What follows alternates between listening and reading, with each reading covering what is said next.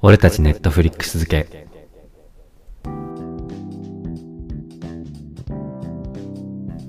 2021年11月27日時刻は22時50分回りました博士人造人形木の実さんどうもこんばんは博士です人造人間ですということで復刻版ですね復刻版久ネッ々のトフリックス付けう懐かんしいまあなんでかとういうと、んまあ、最近見たコンテンツについて話したいんですけど、はいそれが3つとも全てなんとネットフリックスで見れるというところでね偶然が重なるもんだ、もんだなこれなうん、ということで、まあ毎回これはちょっとその映画とかうん作品に関していろいろとこう2人で議論を交わすっていうコーナーですけどもはいじゃあ何からいこうかこれまあこれちょっとお初になるのかな、まあ、ちょっと話題にそこまでなってないかもしれないんですけうんあど、本当はなんいだ、まあ、出てる俳優陣が割と豪華なこちらあそ僕たちはみんな大人になれなかったうやったわこれやってたろやってたいいぞもうこれは先週先々週か散々話してたら朝4時5時までいやなんかでも久々に2人が見た共通したコンテンツかなと思って、はいはいはいうんまあ俺はちょっと思いの丈は大体語った気はしたんだけどうんやっぱいろんな人のね意見聞きたいなと思って、はいうんまあ、冒頭にもちょっと話しましたけど、うんまあ、一応ね2人で見たとこれをはいはいでいろいろと情報ありますけど主演が森山未來さんうんでまあヒロイン的なポジションで伊藤沙莉さんはいで、まあ、僕が生で見たでおなじみの萩原雅人さんが出てたりとかはいはいはいあとはあの不倫でおなじみのあの東出やめろそれ不倫でおなじみっ東て出君ねあと、んあんちゃんとねああんさんもねあんちゃんも出てたねあんちゃん出ないよ出ない あんちゃんは出ないんですけどあとまあでも結構ね、本当に出てくる人出てくる人豪華で、はい他誰がいたっけいないか他はいないね、で一応俺が知ってるところの情報だけで言うと、まあ、萌え柄さんというねツイッターで話題になった人が、まあ、原作で、はいでまあ、半ば自伝的な感じの、うんまあ、その萌え柄さんっていう人の、えっと青春時代を振り返って、で、まあ、今まで振り返ってみたいなうん感じの話で。はいはいはいでまあ、その萌え柄さんが、まあ、元はこうテレビの広告とかを作る会社、まあ、いわゆる制作会社みたいなところにいて、うんまあ、それの結構リアルな苦しみというか劣悪な労働環境とかもあったりとか、うんまあでももその中でも楽しいことも辛いこともあったよねというはい人生を、まあ、恋人には君って本当に普通に生きてるねって言われちゃうような、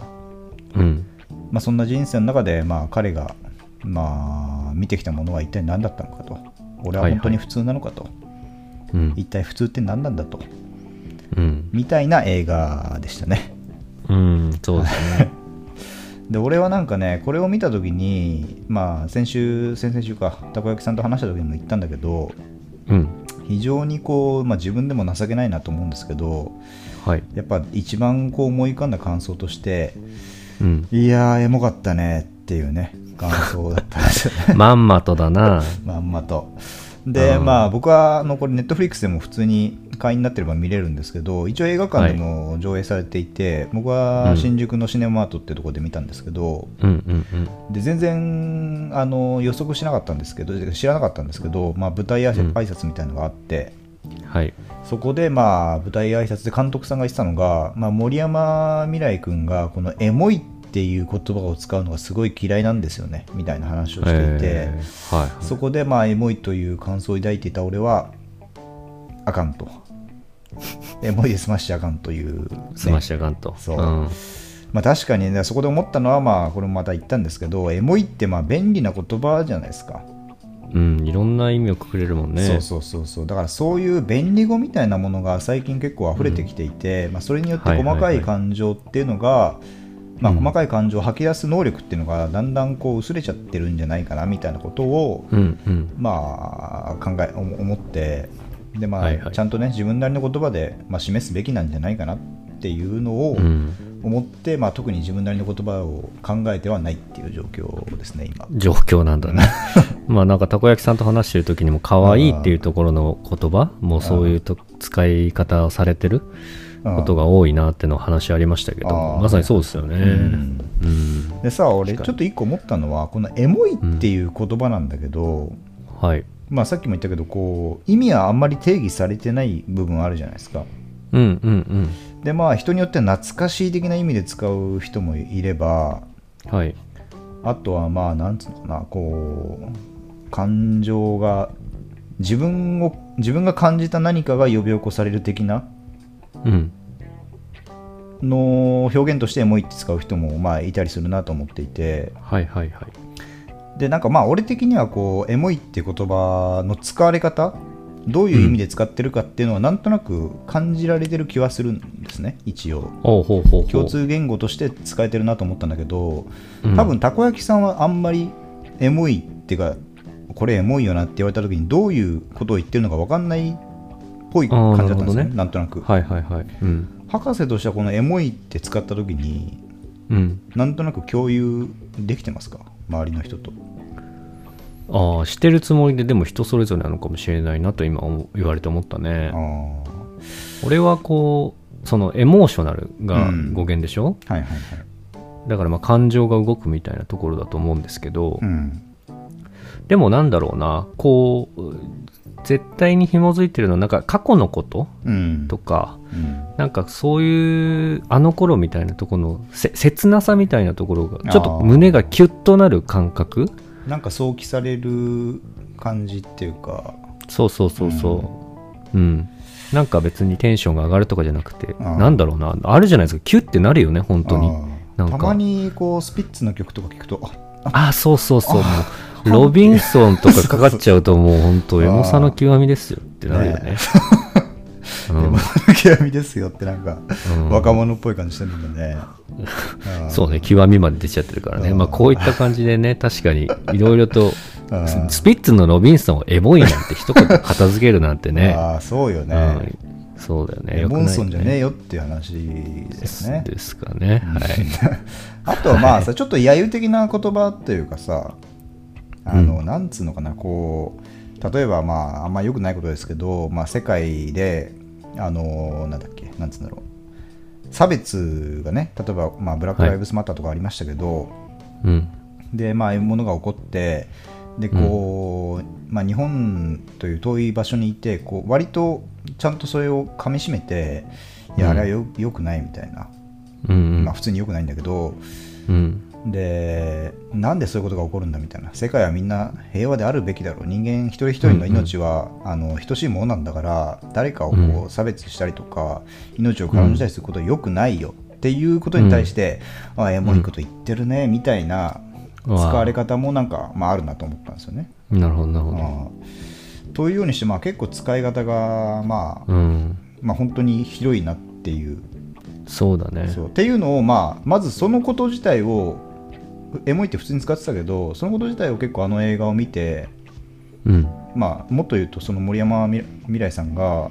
うん。あのそれ言ってがたよあうんにまり好きじゃないっていうのを言ってたっていうのを聞いてまあなんかすごい感じたんですよね。確かによりその言葉でその映画を見て考えさせられるというかね別のとこまででまあうん俺も思っちゃったからねその映画を見て。そうまんまとね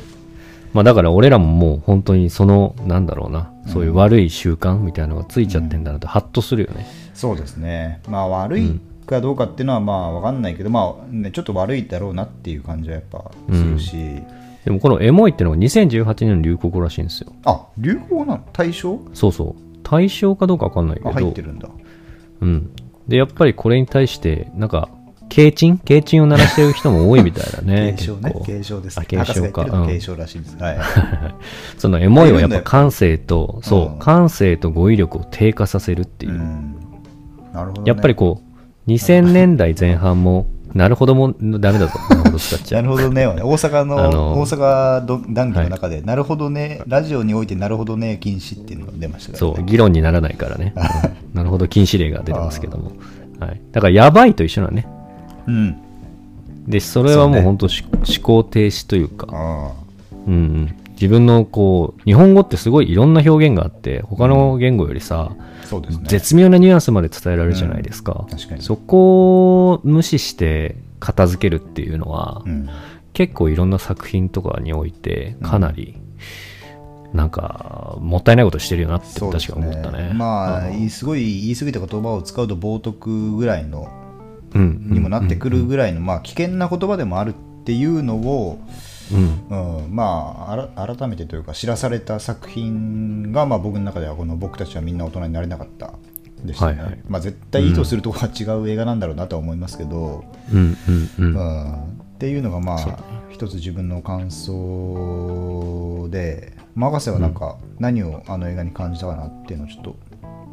そうだね。まあなんかこうね男感がじる部分なかなか難しい映画ではあるなって思いましたけど難しいけど、なんか男が誰しもちょっと抱いた感情みたいなところ、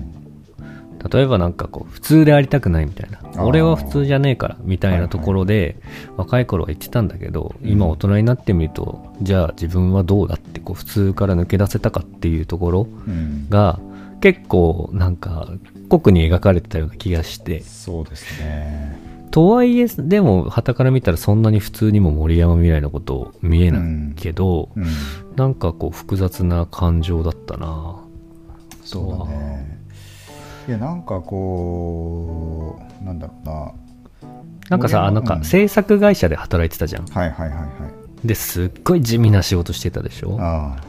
でそれに対してこうお前もっとそこになんか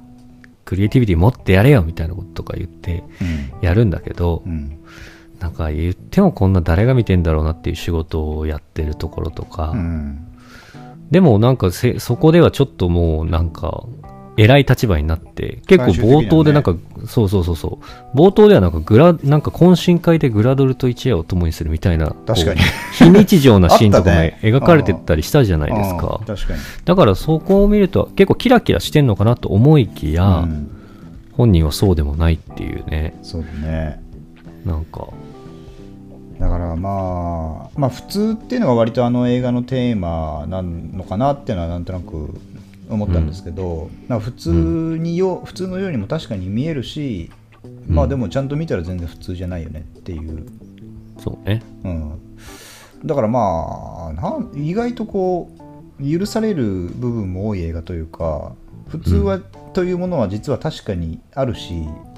うん逆に言えば普通の人間なんていないよっていう、まあ、両方のことを言ってるような、うんうんうん、だからまあ結局あの森山未來さんの一生あ、まあ、いあの主人公の一生反省みたいなのを見て、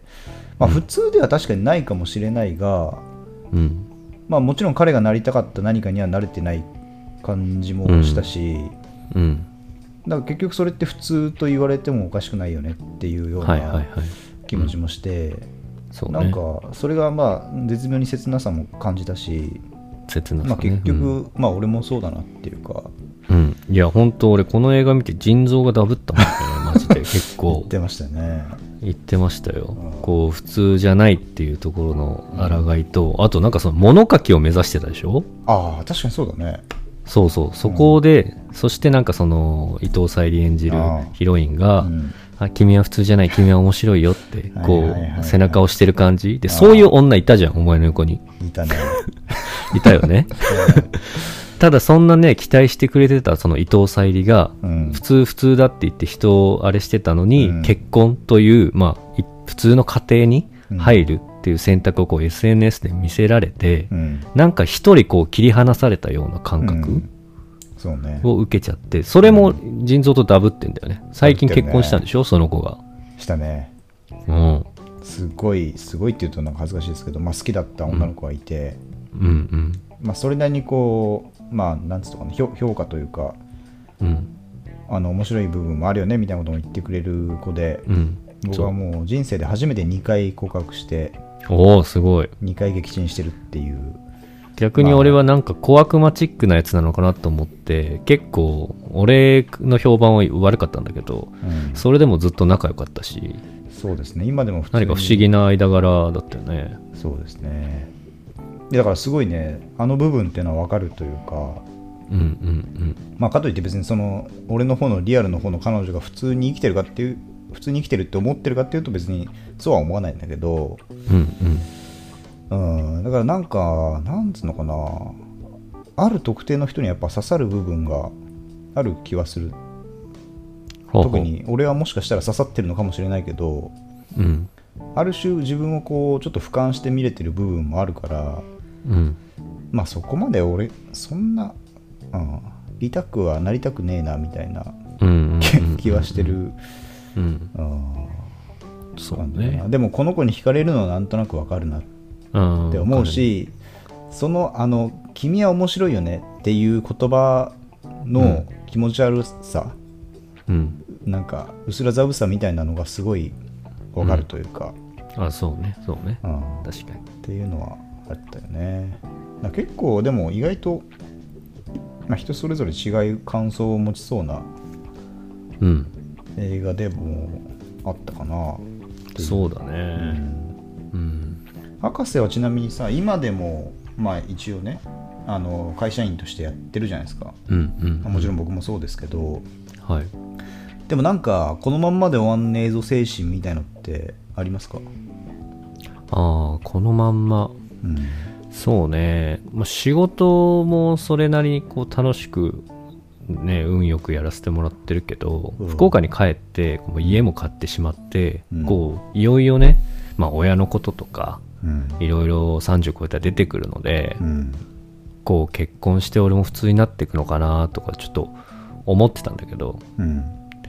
でもやっぱりこうね東京に行くと背筋がシャンとなるしうんなんか、なんかもう一回東京に行きたいなっていう思いは、てか来年行きたいなっていう思いはあるので、おまだまだ俺は大人になれてないのかもしれ ないね。おーいいっすねうんい。や俺もでもやっぱりいや俺俺まだ全然終わってないよっていう気持ちはまああるよね、そうね、まあラジオやってるしな。あああんな実で塩対応されてもああやっぱでかくなってお前あの時俺にあれやったよな、みたいなああ後悔してないお前後悔してるよなっていうふうにね言いたいなってのはあるよねえ、誰だっけあんたってなるよね。 多分ねあいつだよあの火事の日の俺だよっていうね怖えよ。怖いよ。思い出せよっていう感じになる怖すぎ だろ。どんな人生生きてんのあーそうねなんか、まあ負け犬の遠吠え的な感じが、まあ意外とすごくああ、まあそういう言葉なのかな。でもまあね負け犬の遠吠えが見にくいとは限らないですからっていううんうんうん。感じがしたよね、そうですね。うんうん。という感じでまあ、はい Netflix 登録してる人は、まあ、いつまでも見れますんでうん。僕たちはみんな大人になれなかったはい。ぜひ見て、まあ、感想などあればね送ってもらえると嬉しいですそうですね。うんお願いします。はい。はい、というところで、ところで、まあ、ネットフリックス、最近ちょっとネットフリックス見てなかったんですけど、うん。結構僕がチェックしてる界隈で、なかなか話題になっている、まあ、ドラマがありまして、はい。これがですね、地獄が呼んでいるという映お画、え映画じゃねえや、ドラマ、ドラマ。はい、韓国ドラマですね。これ、今日見たら日本のトップ1になってましたね、なんか。なんかね、もう世界でも一応一番らしいですよ。韓国勢いすごいですね。すごいね、イカゲームとかもあって、うん。なんか俺ほんとジャケットしか見てないけど、すげえなんか飛んでるような、なんだろうな。 これね、すごい結構設定なのよ。あ、どういうことなのすごい設定ちゃんと内容については見うんあ内て容について一緒に話したいとは思うけど、はい、どういうまあ触りだけ言なんかどういううとうん。まあ本当にドア玉で描かれるんでネタバレにならないと思いますけどそのストーリーの始まりが普通の韓国のあの繁華街のカフェで始まるんですねはいはい。で若者がなんか動画みたいなのを見てるんですよスマホで何人かでうんで。なんかえこれ動画でしょみたいなくだらないよみたいなことを言ってて、うんうんその動画には何か、あの異生物みたいなものがうん。あの人をめちゃくちゃぶん殴ってるって映像なんですよは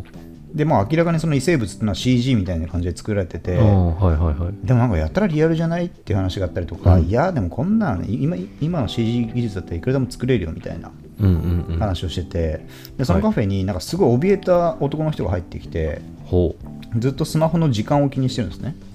うはいでそのスマホが1分2分ってどんどん進んでって、まあ、正直、あの何時か忘れましたけど17時半あ17時ぴったりとかっていうのに近づいてってうんでピタッとこう17時とかになるわけですよはいそうするとその男のビビり度がもうマックスに達してああもうやばいやばいってなってうんしたらそのカフェの窓の外からはいめちゃくちゃでかいなんかゴリラみたいな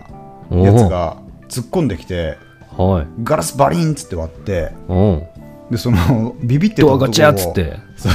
ドアはもうそんな礼儀正しくないで本当にあしない全部割っちゃうみたいなやつでああそうなんでだそのゴリラが3人3匹ぐらいえー、3匹もそうでその男をねぶん殴りまくるのみんなでその3人で、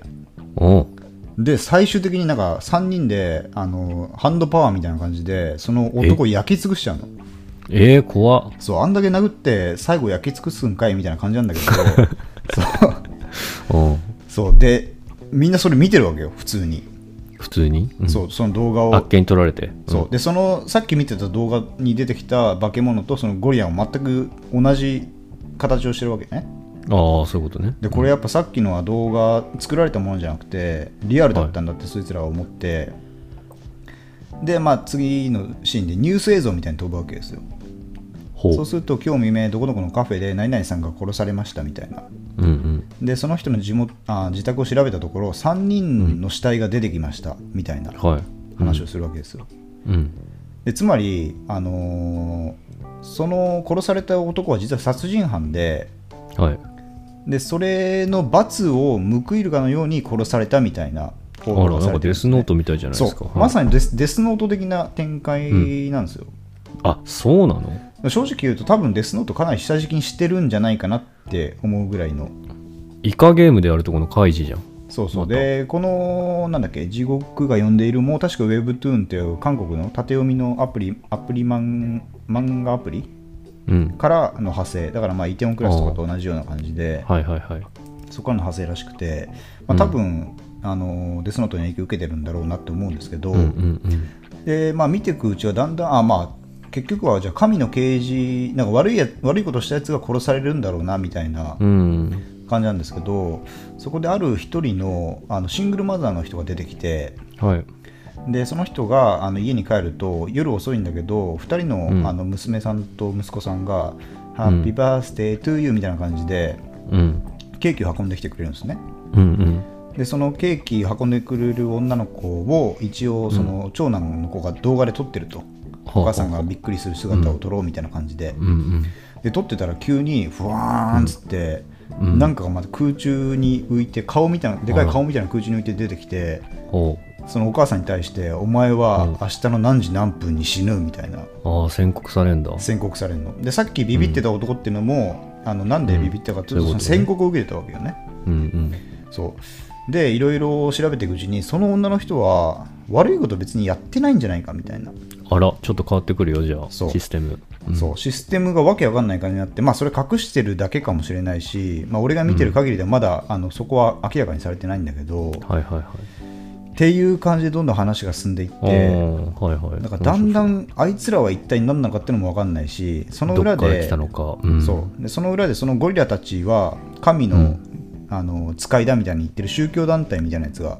出てきたりとか、うんうんあとはなんか宗教団体っぽいんだけどもうちょっとカルトっぽい暴力派みたいなやつが出てきて、うんはいなんかあれはあれを神の、あのー面白いしなと思ってないやつを全員殺してやるみたいな、はいはいはい暴力派のやつも出てきたりとかしてうんそんな感じでもういろいろなものが、あのーなんかその入り入り混じって話が進んでいってうん俺が今3話までしか見てなくて全部で6話あるみたいなんですけど、まあ、うんおそらく多分シーズン2が出るんでもっと長く続くんですけどほうほ今の状態マジで何が何だか分かんないっていう感じうあでそそうなんだねう本当に謎をずっと追いかけ続ける、まあ、サスペンス的な要素もあるし、うんでまあ、新しいのがそのなんつうのクリーチャー的なやつがマジゴリラっていう、えーリアルゴリラなのもうほぼゴリラ、 あほぼゴリラなのうん、ゴーストゴリラみたいな感じうんゴーストゴリラみたいな感じなるほどねわかるかめちゃくちゃ、ゃ、めちゃくちゃぶん殴るの、本当に。うんリンチみたいなへ感じでぶん殴ってー、おーで、最後焼くんだけど、うん焼くんかいそう最初は焼いてあげればって感じなんだけど、まあ、そこら辺もなんかビジュアル的にすごい新しい感じもするし、へこれね、まあ、普通にヒット世界でヒットしてるんで、日本でももっと話題になっていくと思いますけど、ーなんかテラフォーマーズなのか「進撃の巨人」なのかみたいな あいつらは何者なんだ的なあれがあるそのうそうねそうはいはあーっていうまあ楽しみもあるし、そのなんつうのかな、うん善と悪的ないうんうんさっきのね殺された対象がねそううそうそうそうん人はななんか善行すればいいのかみたいな。はいはいはいそうでじゃあ善行によって逆に悪悪行っていうのは消化されるもんなのかみたいな話とかもまあ出てきたりしておーおーおーそうあとはまあ神とは何なのかみたいな、うんうんううんんっていう話も出てきたりしてまあ割と深いテーマ性もちゃんと扱ってる感じがあってなるほどねへこれはまあ確かにヒットするなっていうーあそうなんだ、うん、面白いんだねそうこれはね、うんなかなか見るのが止まんなくなっちゃうような昨日見始めて、へはまあい、多分明日には見終わってるんだろうなぐらいのうん、感じですねへえ一気見しちゃう一気見これはもう本当一気見系すごいね韓国本当ねうん、でもやっぱねなんかその、イカゲームも思うけどこうジャケットのこうなんかなんだろうクリあそのジャケットしかりビジュアルとかのこう魅力的に映見ちゃついつい見ちゃいそうな感じとか、なんか全然こうカイジがイカゲームになれなかった理由はなんかその辺かなっていうのはちょっとなんか思うねそうですねまあでもね、うん俺は思うけど、まあ、イカゲームは、まあ、見てないからあれなんですけど俺も見てないんだよねあんまそりう、まあ、多分中身はそんなことないんだろうなってそうそうそういそううのそはうまあなんとなく思っててうんうんなんなら俺はなんかあれが1になったのって結構頑張っていろいろまあ金払ったりしてんじゃないかなぐらいに うちょっんと思ってるんですけど,、なるほどねまあ、うん結構さ、本当にツイッターでも何でも一気にこうパブリッシュされた感じがあったんではいはいはいで、まあ、逆にこのじゃあ地獄が呼んでるはどうかっていうと、うんそこまでそんなあのあ金かけてないってこと大々的にマーうんまあ、ケティングに金はそれなりにかかってるのかもしれないそのマーケティングの方にはかかってないんじゃないかなと思いつつ、で見ててすごい面白いんだけど、うん多分万人が納得いくような着地点には多分落ちないだろうなはいはいってはいいうかは。いそうねうん最初にこんだけぶち上げるっていうのは、まあ、そこまで難しいことじゃないんじゃないのかなっていうのはなうんんとなく確かに確かに思ってる、うん、後のことを考えずに本当に設定だけで面白さを取りに行くっていうのそうはそうそう、まあだから本当「進撃の巨あるよね人」進撃の巨人」はずっと面白いんだけど「まあ、進撃の巨人」的マーケティングというか話作はいりはいはいかなっていう感じがしていてまあ、はい作ってる側が終わりをが見えてるかどうかって分かんないんだけど、うんうん、そんなこうもあと 2, 個も3個もシーズンをあのみんなが興味持てるように引っ張っていけるかっていうとちょっと、はいはいうんどうなのかなっていうのはなるほどね思う、うん、結局やっぱ今りイカゲームの人気にちょっと押し上げられた感もあるよね勢いと、ね、そうです多分ねでもイカゲームはもっと本質的にそんな面白くないんだろうなっていうのをなんとなく感じているまあ見てないん酷で評だなあれですけどうん見てないんかいそうまあでもね本当にとりあえずシーズン1は絶対面白く終わるんだろうなっていうのは,、はいはいはいまあわかるんで、はい地獄が呼んでるおすすめですね、おいいですねちょっと私も見てみるんで、ぜひちょっと話しましょこれうかは話したいですね考察とかはもい多分すごい人気出る出そうな感じでうす、んうんうんうんなるほどはいはいということで地獄を読んでいる、はいぜひ皆さんもネットフィックスでチェックしてみてください見てみ UNEXT だと見れないぞ、いいよ UNEXT の 話というところで博士も実は一個はい最近見ているそうですねとい僕からら最後1個あるんですけど、えっとアニメーション作品これもおう Netflix ではい「アーケイン」という作品がアーケイアーケインでンすパーチェインですね何ですかプロテインですね、プロテインだからプロテインアはいーケイン、アーケインこれ確かアにニメー僕ション作品なんもですちょいけちょいどなんはいかネットフリックスでうん、見ては見てるというかあのあこんなんやってんだっていうのはなんか見かけてますねはいはい、なんかこれ、えっと、3週間前から始まって1週に3話ずつあうのん配信されて、ついうん今日私も9話全9話まで見てあーあ1週間タイプなんだ、続々配信タイプなんだそうそうそうそうへえで今日見終わっちゃったんですけど面白かったねこれ面白いんだ、面白かったですね、うなんかねこれも世界ではすごくバズってるらしいですよ、あ本当ですか、うなんかさっ日本きであはなたなんかあもんまり流行ってないみたいなでもなんか歌丸さんからも聞いたってあのね、あのこのアーケインっていうのが、ちょっと詳しくそんなあれですけど、パッと見た感じ、あの LOL っていう、まあ、リーグ・オブ・レジェンドっていう、うん。あの世界で、まあ、一番ぐらいにプレイヤー数が多いゲームはい。はい。のプロデューサーがプロデュースしてるアニうんメうん。らしいんですね。はい。はいはいはい。で、そのそうですリーグ・オブ・レジェンド自体が、日本でそこまで実は人気がなくて、うんう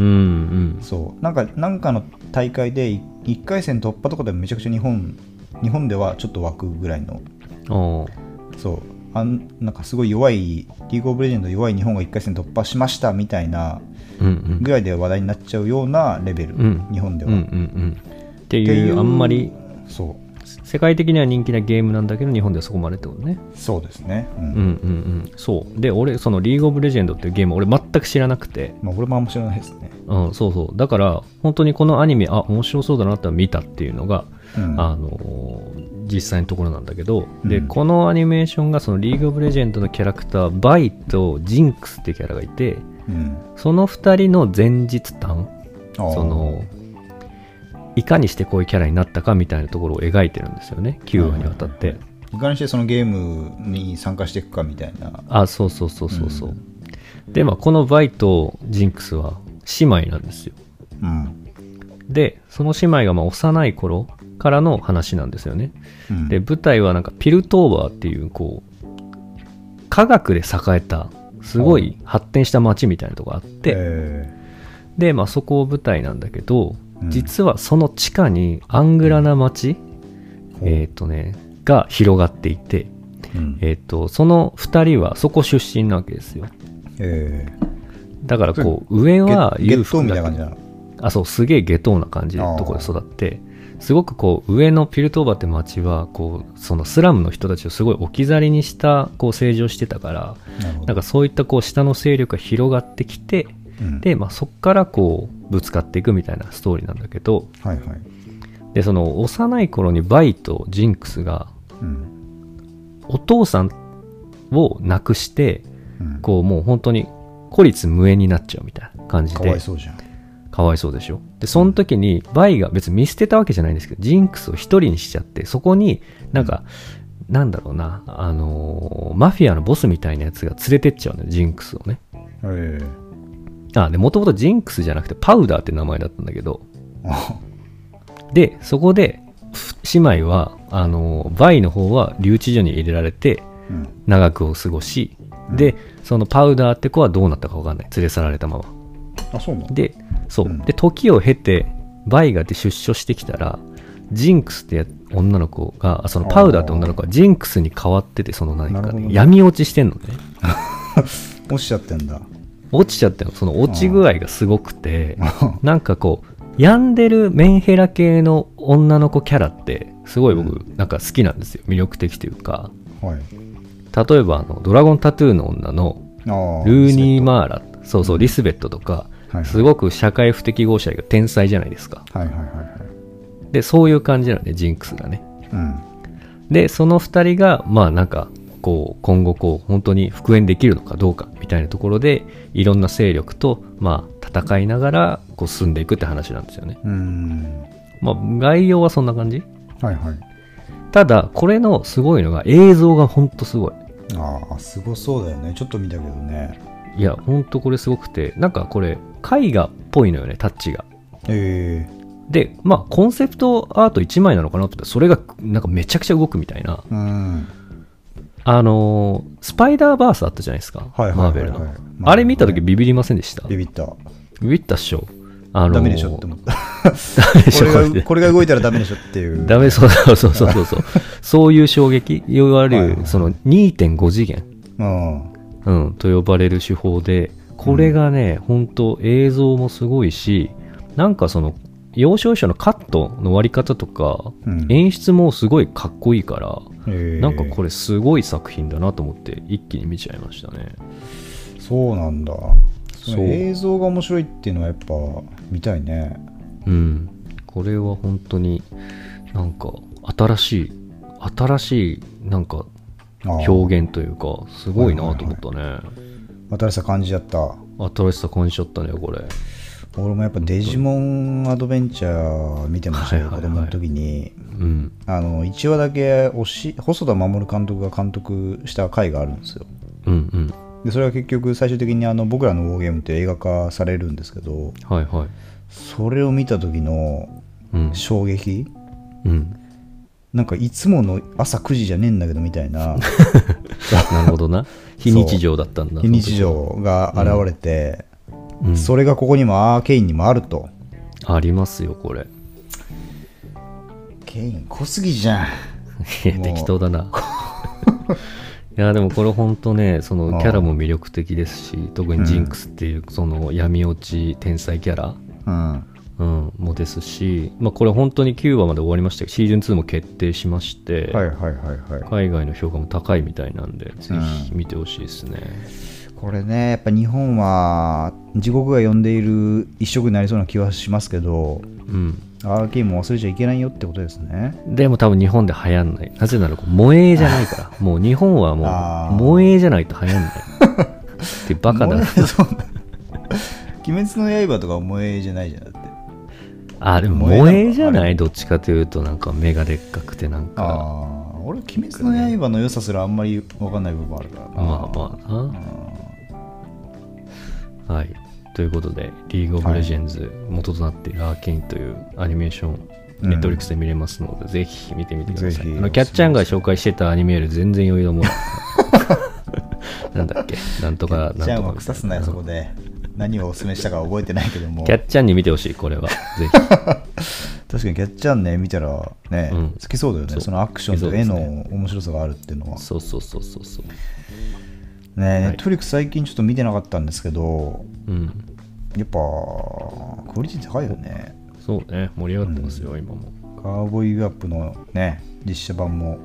うん始まったというかほうあるみたいですし、あそうなんですね、うん、あ昨日何食べたも見れますからね韓国映画、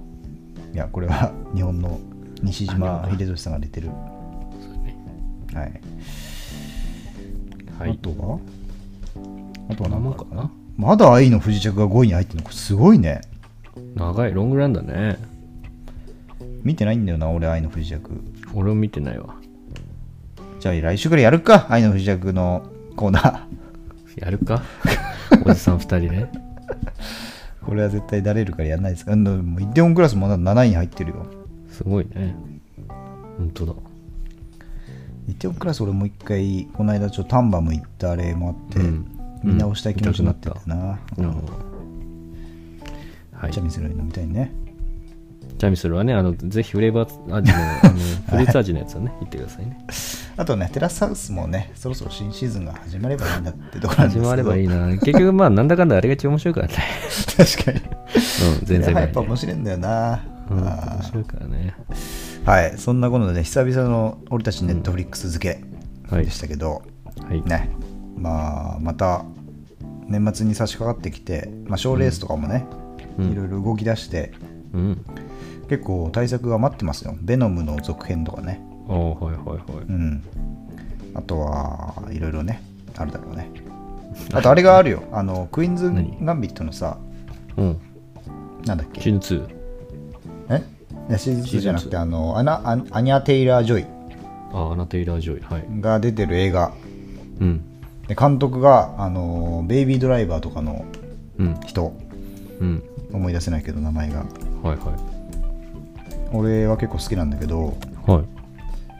それはの人が映画をやるんですよえー、あ、そうなの。ネットフリックスじゃなくてってことね。じゃなくてうん、うん。なんて映画だったかなエドガー・ライトって監督の映画でへえ。えっとね、あ、ラスト、ラスト、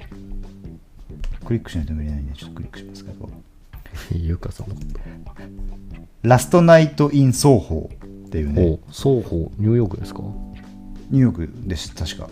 あのーちょっとこう、なんつうのかな、ブラックスワンっぽい感じ、ええー、だいぶもうなん一か人の自分的な、そう、えうんナイスで、結構多分、まあ、話題にはなるだろうなっていう感えじー。のあ楽しみですね。はいちなみに僕エドガー・ライト作品で言うと「あのショーン・オブ・ザ・レッド」っていう映画がすごい好きで、うん。これドーン・オブ・ザ・レッドっていう、まあうんゾンビ映画があるんですけどはいはい。結構あの走るのが速いゾンビのうん。元祖みたいなはいはい。それのパロディあゾンのビショー早ンく走るんだみたいな。うん。そう攻撃 それのパロディの「ショーン・オブ・ザ・レッド」っていうやつがあって、それがめちゃくちゃ面白いんでそれぜひねえ見てもらいたいですねー、オッケーです。はいそんな、はいそんそんなこんなでそんなこんなで、そんなこんな。 はい。ということで、俺たちネットフリックス俺続たちけでした。続け久々の、はいねぜひチェックしてみてくださいぜひね、皆さんもこれお前ら見て話してくれとか、うんうんお前らが話したこれ見たよとかうん。うん。お前らは死んだ方がいいよみたいなこと をねメールで送ってくれればこれ幸いという感じでどこははいという感じでお送りしています、おーい。じゃあそろそろ時間も朝4時ぐらいになってきたんでなるんだな。エンディングいきますかはい、よっしゃい。はいじゃあ一旦エンディングです一旦じゃないけどね。